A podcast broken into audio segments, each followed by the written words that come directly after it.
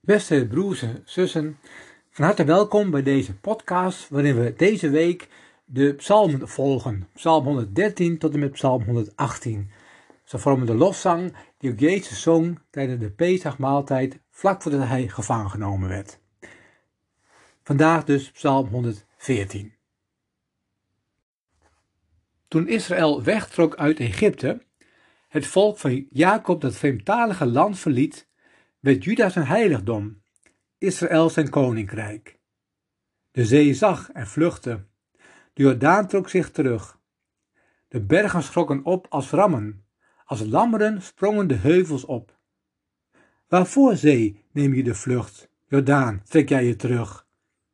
Waarvoor, bergen, schrikken jullie op als rammen? Springen jullie heuvels als lammeren op? Voor het aanschijn van de Heer, beef aarde, voor het aanschijn van de God van Jacob. Hij verandert de rots in een bron, hard gesteente in een stroom van water.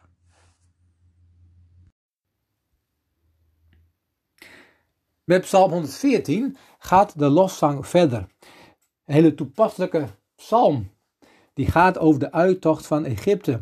Natuurlijk zing je deze psalm tijdens de Pesachmaaltijd, waarin je gedenkt en viert dat je bevrijd bent. Je bent bevrijd uit Egypte. Wees blij en dankbaar. Egypte, dat land met die vreemde taal, staat er letterlijk. En de taal van de macht van de sterkste. De taal van de onderdrukking. De taal van de slavernij, van de haat. De taal van de dictator. De taal van het onrecht. Niet de taal van Gods hart. Psalm 114 niet alleen maar een psalm die gaat over de uittocht, over de bevrijding, maar ook over de intocht. De intocht in het beloofde land. Want daar in het beloofde land zal Gods taal gaan klinken. Tenminste, dat is de bedoeling. In de taal van de tien geboden, van het echte leven. De taal van de barmhartigheid. De taal van het omzien naar elkaar. De taal van God. Zal het ook de bemoediging zijn geweest voor Jezus. Toen hij deze psalm zong. Dat zijn weg niet uitliep op de dood, maar op het leven. Is ook dat niet de bemoediging voor ons? We zijn bevrijd, maar niet om er wat rond te dolen, maar om Gods taal te spreken. Want zal Jezus ook niet hebben gedacht, terugkijkend, terugdenkend, aan die bevrijding uit Egypte, het komen in het beloofde land. Wat is er van die taal van God, van het leven, het echte leven met Hem terechtgekomen? Jezus die de weg van het volk van God opnieuw gaat. Die reis door de woestijn, we hebben het ook gelezen in deze psalm, is heel indrukwekkend geweest. En de tekenen die God deed, hij was erbij. Hij gaf kracht en moed Bergen gingen aan de kant. De zee spleet. De zee, hebben we gelezen, hè, die, die trok zich terug. De zee zag en vluchtte. De Rode Zee. De Jordaan trok zich terug. Het volk kon er doorheen gaan. Wat een goede zorgen van God. Maar wat ook een gemopper was er bij dat volk. Wat ook een ondankbaarheid. Vers 8 spreekt over de rots die verandert in een bron. Nou, we kennen het verhaal waarschijnlijk wel. Het volk mopperde. We hebben geen water. Laten we teruggaan. Waarom zijn we hier ooit gekomen? Waarom moesten we uit Egypte weggaan? En toen moest Mozes op die rots slaan.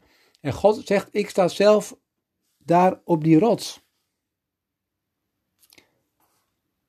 Zal ik Jezus daar misschien aan teruggedacht hebben? Ook gedacht hebben: is er nog een weg terug? Misschien een soort voorbode van Gethsemane. Als het mogelijk is, Heere God, laat deze beker aan mij voorbij gaan. Maar uw wil geschieden. Wat een weg was het geweest voor het volk door de woestijn. Hoe anders is Jezus weg? En daar, daar wijken de bergen en de heuvels niet. Voor Jezus doemt de heuvel Golgotha op. Die blijft staan, wijkt niet. Rode Zee, teken van de dood. Hij week terug. Het leven won. Maar voor Jezus wijkt niets terug. Ik zei net, tijdens die woestijnreis stond God zelf op die rots bij Mozes. Op Golgotha staat een kruis. Op Golgotha zal God zijn aanschijn, zijn aangezicht afwenden.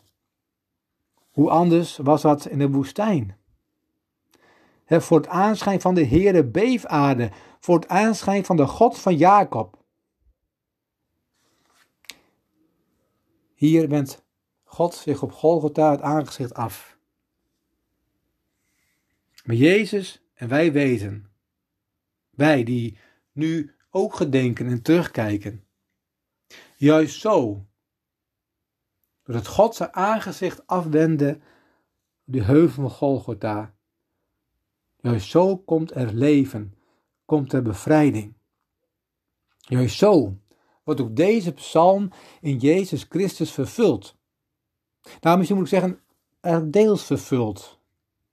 Want hij wordt helemaal vervuld als Jezus terugkomt. Want daarover lees je in Openbaring 21. Ik zag een nieuwe hemel en een nieuwe aarde. Want de eerste hemel en de eerste aarde zijn voorbij. En de zee is er niet meer. Weer die zee. Dan wordt het helemaal waar. En de zee zag en vluchtte. Ja, de zee vlucht. Teken van de dood. De dood is er niet meer. En dan kun je ook zeggen op Golgotha, op die heuvel die niet wijkt, die Jezus Gods aangezicht zien. Daar op Golgotha spreekt Jezus Gods taal, de taal van gehoorzaamheid tot de dood, de taal van onvoorwaardelijke liefde voor mij. Ja, zo liet hij toch Gods aangezicht zien. Een gehavend, bebloed gezicht. Niet te bevatten. Tijdens Jezus' lijdensweg wijkt de berg de heuvel Golgotha niet, die blijft staan. En toch, er gebeurt iets bijzonders. Daar lees je juist bij Matthäus over. En Matthäus die schreef voor het Joodse volk. Want als Jezus sterft, dan lees je de aarde beefde en de rotsen spleten. Dus toch wijken de rotsen. Als Jezus opgestaan is, lees je bij de opstanding, als de vrouwen bij het graf komen, plotseling begon de aarde hevig te beven. Dus toch beeft de aarde.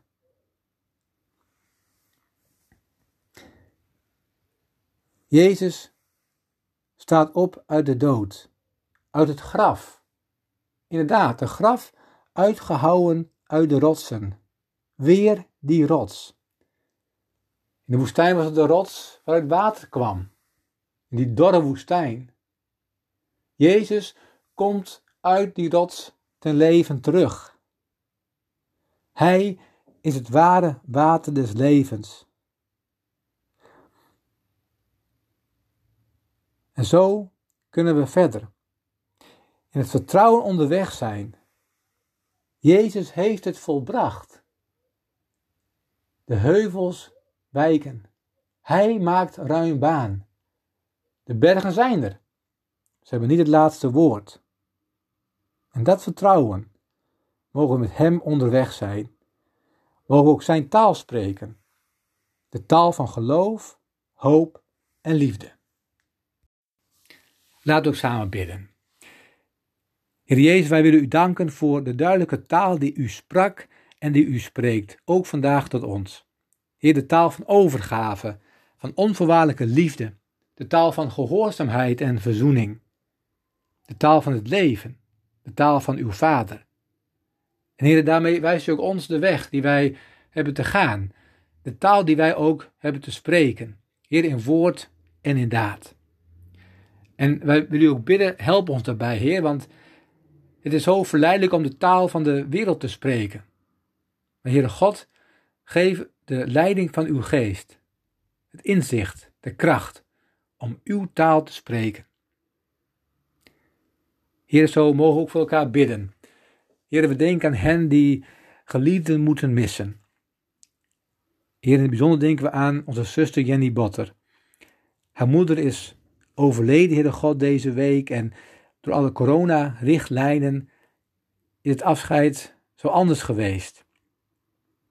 Heere God, en is het ook een rollercoaster van emoties. Het zal het afscheid ook komende donderdag ook anders zijn. Heer, in besloten kring. Trouwe God, wilt u haar heel dicht nabij zijn. Ook haar gezin en allen die ook om haar heen staan. Heer, dat het ook een goede afscheidsdienst mag zijn. Een bemoedigende dienst. Een dienst ook met hoop. Met uitzicht op u, de levende Heer. Trouwe God, we hebben uw hulp nodig. Ook in ons verdriet, juist in ons verdriet. Juist ook als wij mensen moeten missen, Heer, en het allemaal zo anders gaat. Trouw God, zo bidden we ook voor Matthijs en Rosa geluk in Peru, samen met hun gezin. Heer, ze worden nu geconfronteerd met een lockdown. Ze worden ook geconfronteerd met gebrekkige gezondheidszorg, met veel onzekerheid. Heer, wilt ook hen laten zien dat u bij hen bent. Dat u hen dicht nabij bent en hen ook steunen wil. Dat ze ook mogen merken, Heere God, dat u bij hen bent. Zo bidden we ook om uw zegen voor hen, om uw bescherming. Heere God, ook bidden we voor de mensen die bij het RIVM werken, die ook heel belangrijk verantwoordelijk werk doen. Geef hen wijsheid, Heere God, en uw leiding.